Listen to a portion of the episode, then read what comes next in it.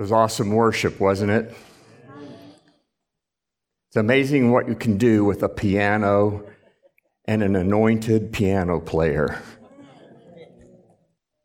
Amen. Well, for those who may be watching that don't know who I am, I'm uh, Dr. Lex Brown. I'm filling in for Pastor Robert tonight, obviously. And um, I have a word for you, maybe a little bit of a short word. I don't know. Don't exactly know how long it's going to take because the Holy Spirit is going to be speaking, and we just leave that agenda up to Him. But what I want to talk to you about tonight, I'm going to title Your Journey or Our Journey in Christ. And um, the, the, the reason that I came up with that is. Um, because as a physician, what I do is uh, when, I, when I write an integrative medicine plan for a patient, I invariably put in that plan, I write it down in a multi page document, and I say, what we're doing is we are initiating a journey. And I actually use the analogy of the fact that we're going to take a, a Greyhound bus ride together. That I get on the bus with the patient, and we are going to travel and we're going to uh, take a journey together.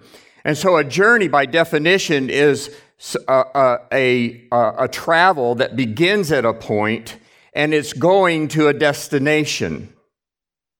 So, I tell the patient, we're going to start right here where you are with whatever illness or disease is going on and then we are going to journey to health. It may take time, it may even take physical distance to get there, but it's going to be a journey. And very much like a bus journey, there may be stops along the way. We may get off the bus and stretch our legs, have a bite to eat, but get on the bus again and then we travel. There may be stretches that are, are, are you know, interstate and going very smooth and straight, or we may get off of the interstate to go through a little town to stop at a bus station, discharge passengers, pick passengers up. We may hit some bumps along the road, but nevertheless, it is a journey. And it's going by progressive stages. So that's another meaning of a journey. A journey can be a, a, a progress along the way. So as I was uh, pondering that, uh, the journey, I began to pray over that on my daily prayer walks. And so the Lord and I were having this conversation all about the journey. And then he, he talked about to me about the journey that we have spiritually. And, um, and he began to reveal things to me. And um, every day, uh, I also have a quiet time, and I just I simply read through the Bible one chapter at a time. I start at the beginning, go to the end, start at the beginning, go to the end, and I record everything in a notebook. And I have multiple notebooks, and and and the the Holy Spirit reveals things, and and lately He's been revealing things to me about the journey, and that's what I want to share with you tonight. So get your Bibles out and um, go to the Old Testament, uh, somewhere towards the front of the Bible, in Deuteronomy chapter 5. So, right now, I, uh, I just finished uh, Deuteronomy chapter 9 this morning in my quiet time. And, um, and then the, the Lord reminded me uh, several days prior when I was in Deuteronomy chapter 5 about these verses. So take a look at chapter 5, verses 32 and 33. Now, I'm going to be reading out of the New Living Translation primarily tonight. I'll deviate a couple of times. So Moses told the people, You must be careful to obey all the commands of the Lord your God, following his instructions in every detail. Stay on the path that the Lord your God has commanded you to follow. Then you will live long and prosperous lives in the land you are about to enter and occupy. as I meditated on that, the Lord was just revealing to me that this is a journey. And in order to, to take a journey, we probably have to have some idea in mind about where we are going. There's going to be a route for this journey, and he calls that a path.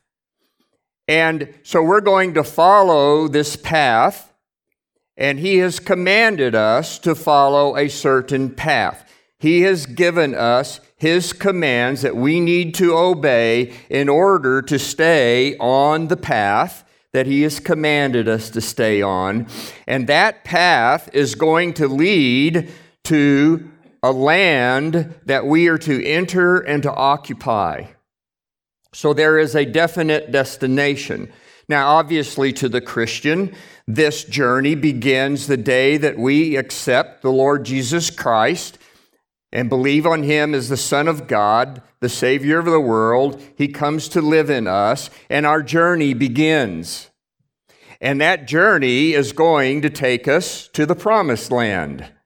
It's going to take us to eternal life with God, the Son, and the Holy Spirit, and an inheritance that is being kept for us in heaven. That's our journey. And so here it is. He's already started telling us about this journey in Deuteronomy chapter 5. And we are to go and we are to occupy the land. Even now, as we journey along, we are to occupy the land. So, as I was meditating on those couple of verses, the Holy Spirit just said, Hey, uh, you remember what you just read not too long ago in Numbers? You know that, that chapter that had all those place names in it? And I went, oh, yeah. So turn, flip back a few pages to Numbers 33. And I'm going to read the first two verses.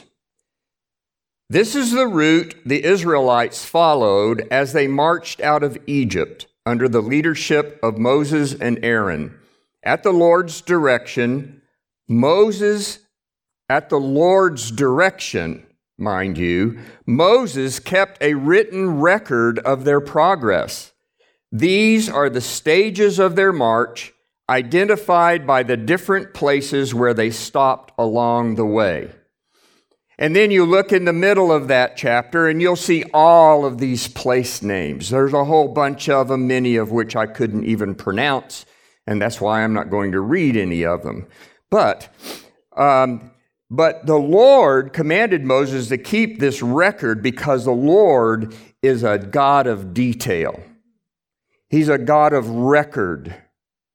And He is setting before us this, uh, this detailed map of a journey.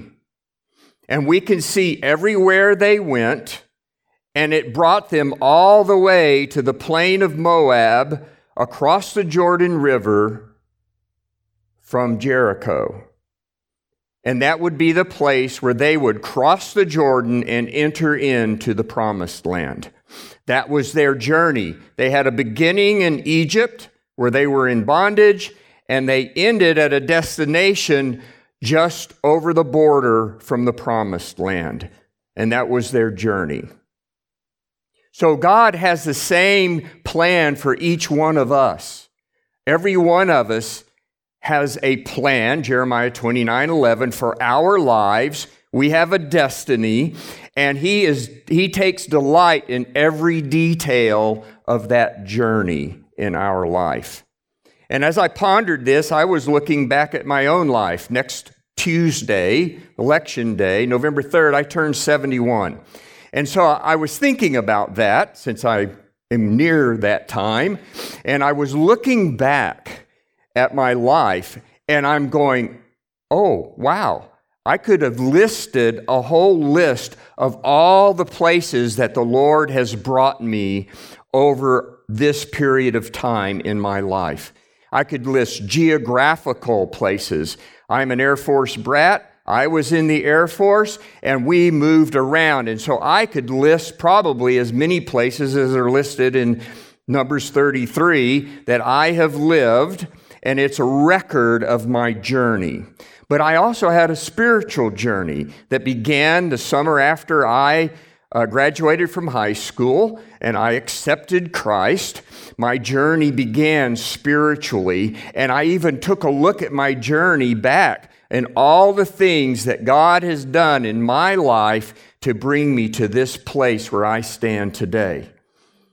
We all have that journey. So, that's the Old Testament.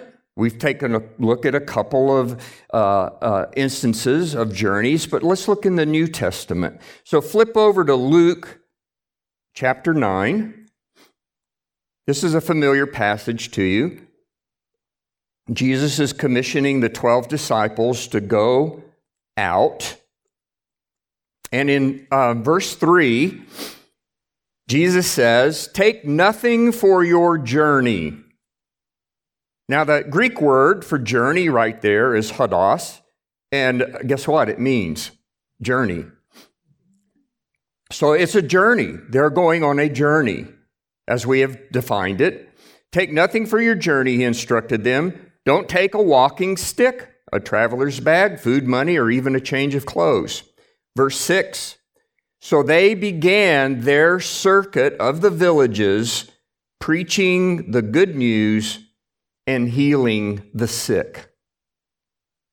So they were out on a journey.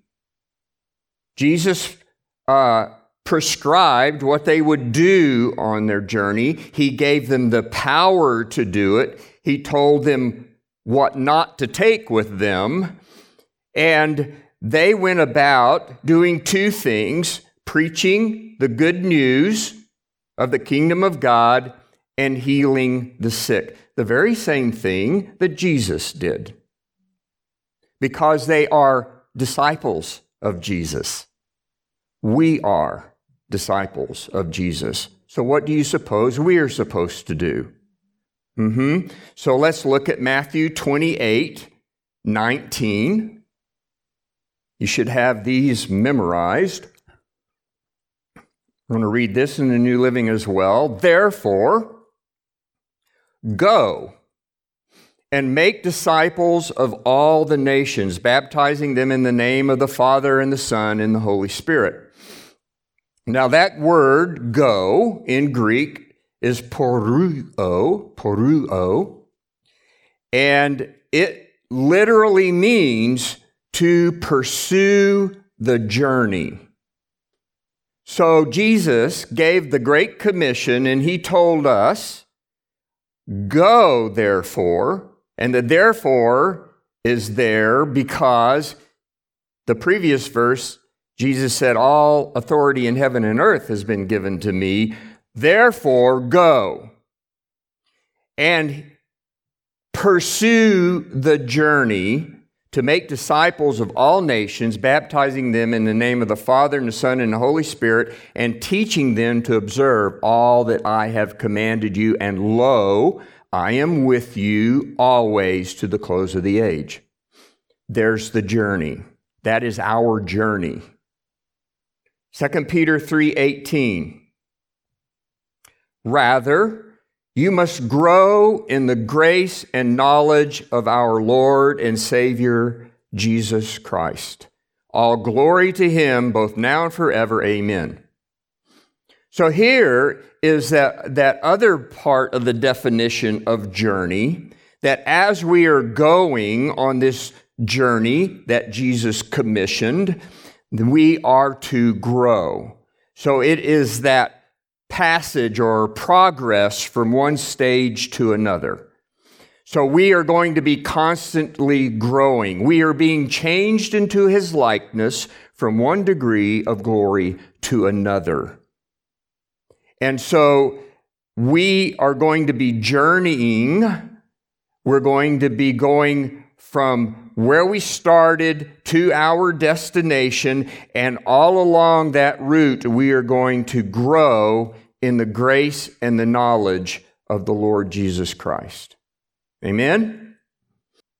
However, oftentimes, and this has happened in my own life, we get stalled on our journey. And I'm going to give you three reasons. There are, there are more, but I'm going to give you three big reasons of how we might get stalled in our journey. To stall means to come to a halt, to cease forward motion. And, and I know that's happened to me. In fact, when I was looking back in my life, on, in my spiritual journey, there were multiple times where I made multiple journeys and trips around the mountain in the desert. I know all of you can think of at least one in your life. And, uh, and then, through the reproof and the correction of the word, we get back on our destiny line and we continue our journey. So what the message is tonight is is to urge the church in these days and these times to pursue the journey. So let's look at one reason for a stalled journey. That's Ephesians 5:18. Don't be drunk with wine because that will ruin your life. Instead, be filled with the Holy Spirit. We could say, um, don't be carnal, but be filled with the Holy Spirit. Don't carouse all night, but be filled with the Holy Spirit. So we have the choice. And, and what, what Paul is saying here, he says, our choice should be to be constantly filled with the Holy Spirit. So a reason for a stalled journey is not being filled with the Holy Spirit. Grieving the Holy Spirit, quenching the Holy Spirit, departing off of your destiny line and getting sidetracked and not being filled with, directed by, and empowered by the Holy Spirit. So let me tell you a, a, little story about uh, a, an example that occurred to me. So, back in 1999, I was in the Air Force and I got a new assignment as um, uh, an exchange tour with the Royal Air Force. And so I uh, took the family and we went over to England, and I was stationed at RAF Henlow and, um, and, and, lived and worked with the Brits and uh, flew the British Hawk while I was there for three years. While I was there, uh, we got to experience all things British. And I became acquainted with a series of books by an author by the name of Patrick O'Brian. And he wrote a series of books that are often called the Aubrey Maturin series. He wrote 20 novels, I've read them all. And it's about uh, a Captain Jack Aubrey, who is the captain of a British man of war during the Napoleonic Wars, and his best friend, Stephen Maturin, who happened to be a physician, and he was the ship's physician, and he was always traveling with uh, Jack Aubrey. And, and um, Patrick O'Brian does a historical novel, and you learn everything about what it what it's like to live on and work on a British man of war, even in the battles and so on. But in one story, they're, try, they're, they're uh, traveling on a journey to the far side of the world. And if any of you saw the movie Master and Commander, um, that was uh, taken from several of uh, Patrick O'Brian's books. And um, but anyway, there's a, a, area down near the equator that you may be familiar with. It's called the doldrums. And if a ship that's, that's under sail and their only power for that ship to move is the wind gets into the doldrums and the wind quits. And that ship is just sitting there. It can't go anywhere. There's no wind to luff the sails, to fill the sails in order to propel the ship in the direction that the captain wants to go. And that's oftentimes why people will say, Well, I'm in the doldrums. I'm stalled on my journey because there's no wind.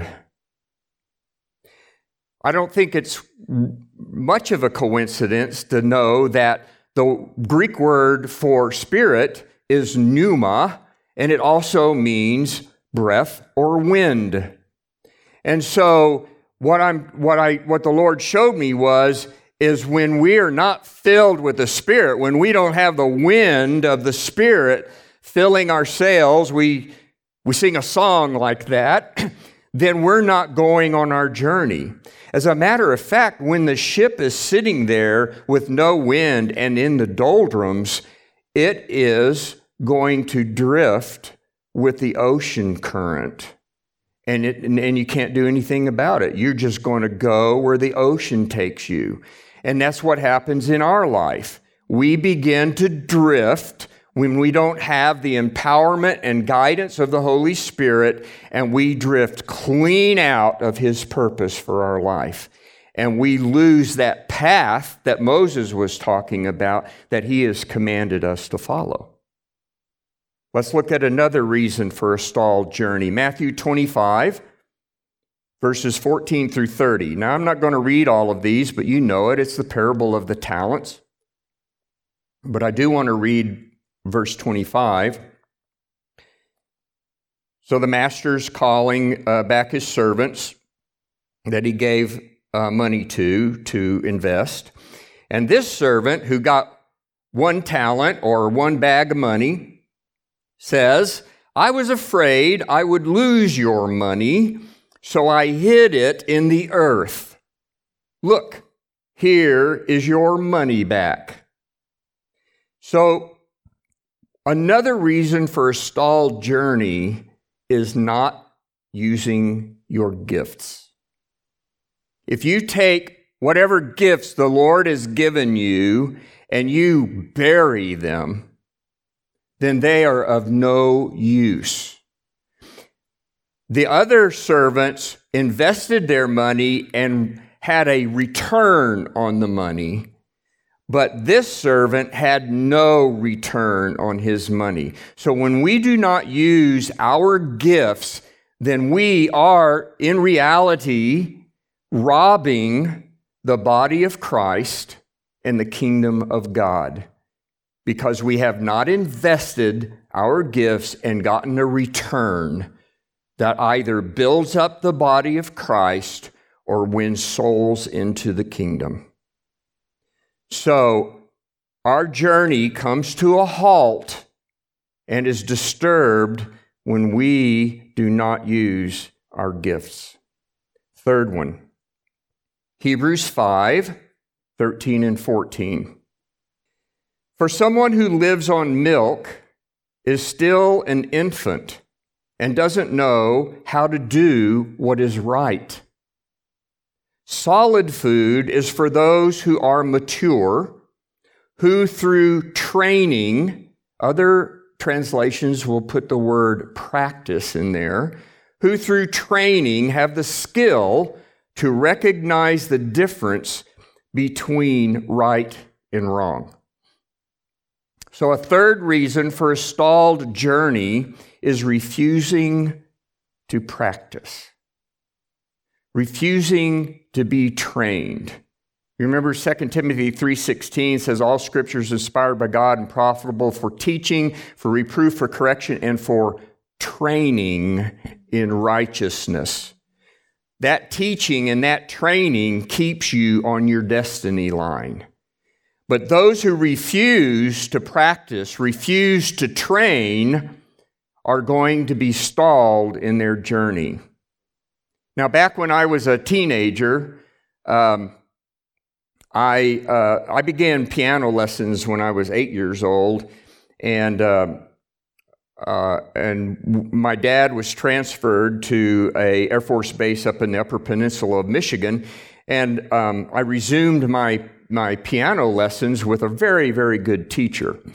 And um, I actually uh, learned uh, George Gershwin's Rhapsody in Blue, memorized it, played it in a recital. But there was a point in time where this teenager got much more interested in golf than he did in practicing the piano. And it was summertime, and I hit the links every day.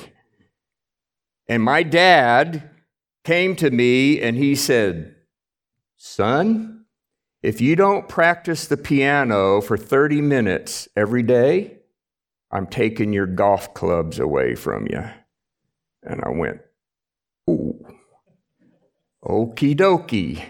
So I practiced for 30 minutes every day, and I thank God for my father because now I have the ability to come home or come out from working on the ranch and I can sit down and, you know, if you practice, if you train, then you can go from chopsticks to playing jazz.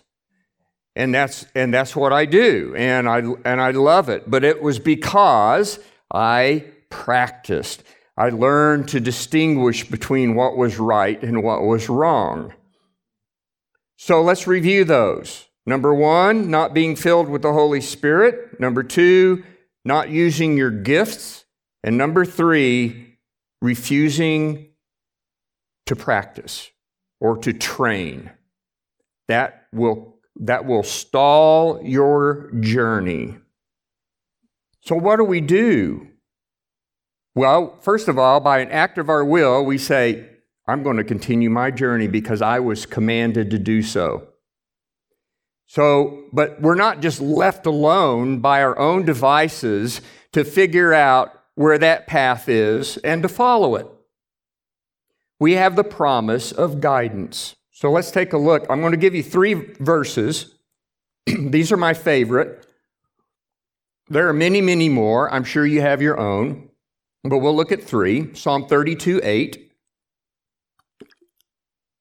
This is in Revised Standard Version. I will instruct you and teach you the way you should go. I will counsel you with my eye upon you. Promise.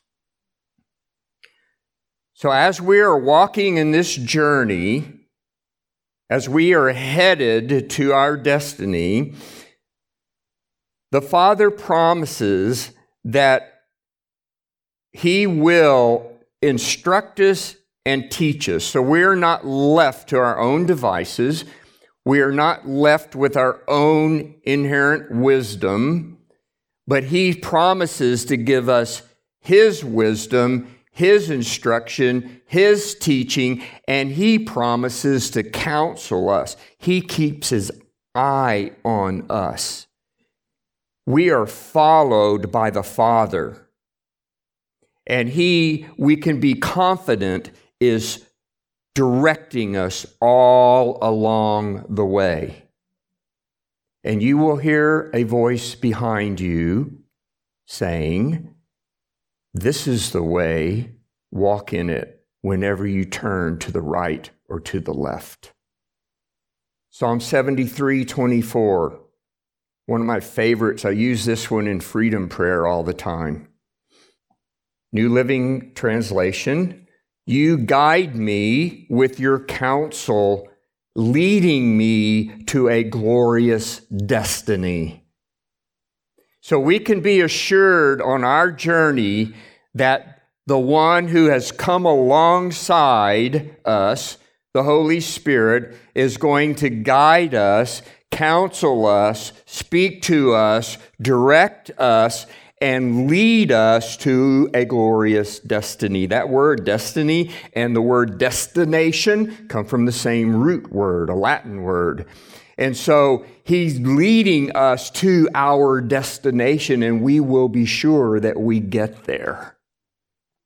John 16, 13. When the Spirit of truth comes, he will guide you into all truth. He will not speak on his own, but will tell you what he has heard. He will tell you about the future. Other versions say he will tell you about things that are to come. I can remember when I was a younger Christian reading this verse, and I'm going, really? That I, I want to experience that. That he would really show me things that are to come, show me the future. That's his promise. The Spirit of truth lives in us. The Spirit of truth guides us into all the truth. He guides us on that journey, and our journey is going to be compassed by truth. And that if we're practicing, then we're going to be able to practice and mature in the ability to know the difference between what is right and what is wrong. There is a dearth of that in our world today. People do not know the difference between what is right and what is wrong. But the, but the Spirit promises that He will do that for us on our journey. So I want to finish with another story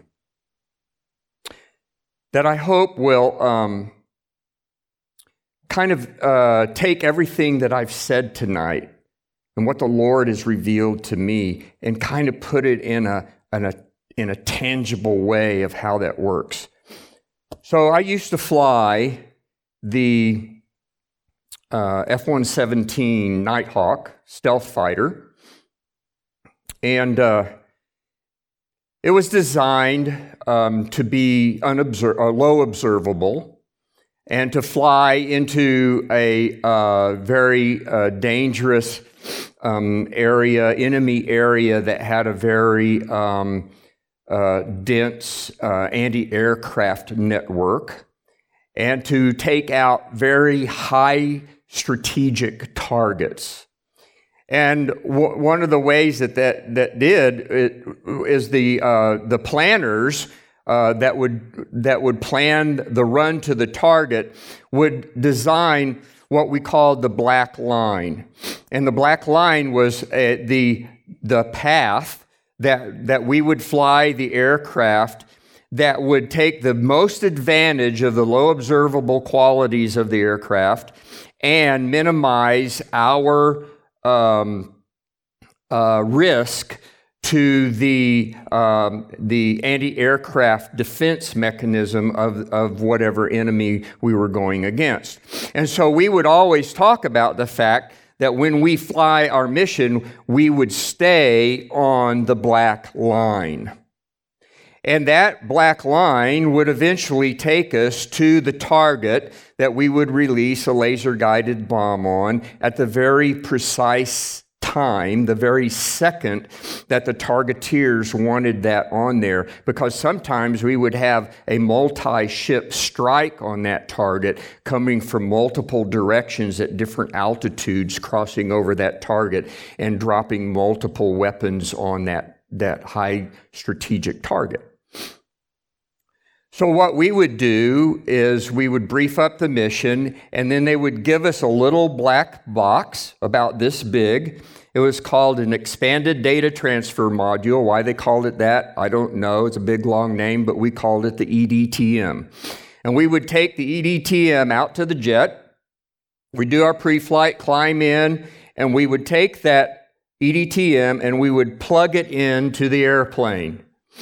And that would tell the airplane computers, uh, systems, and autopilot where we were going.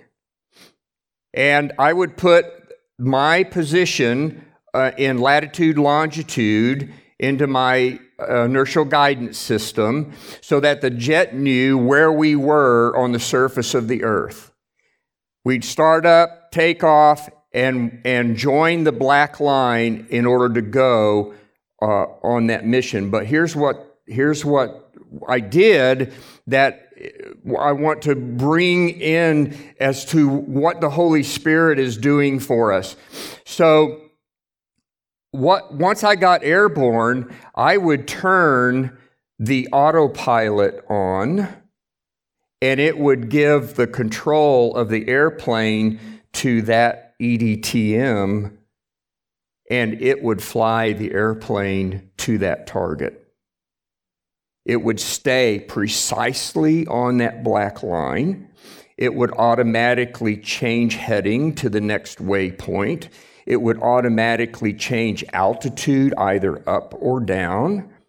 And it would also adjust the throttles. We had auto throttle, so it would adjust the throttles to adjust the speed in order for me to get to that target so that bomb would get on that target at the very time that it was supposed to be there. So it's the same thing in our lives is that if we engage the autopilot of the Holy Spirit who has the mission plan for our lives, and we hand our lives over to Him in order to be our autopilot and in order to take us to the destination at the precise time that we are supposed to be there. That's how we walk our journey.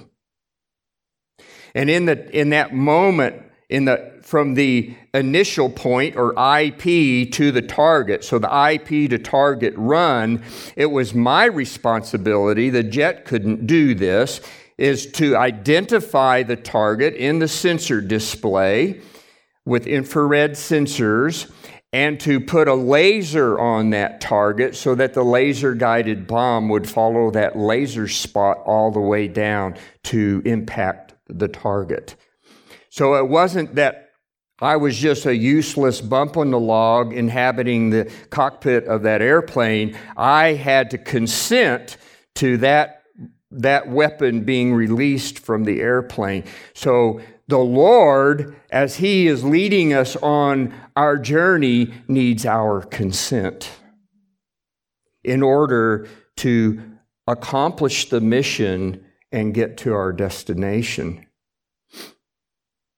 Now, I'll tell you, I was, a, uh, I was trained to investigate aircraft accidents uh, as a safety officer in the Air Force, and I've, I've uh, investigated multiple mishaps, all unfortunately, which were fatalities.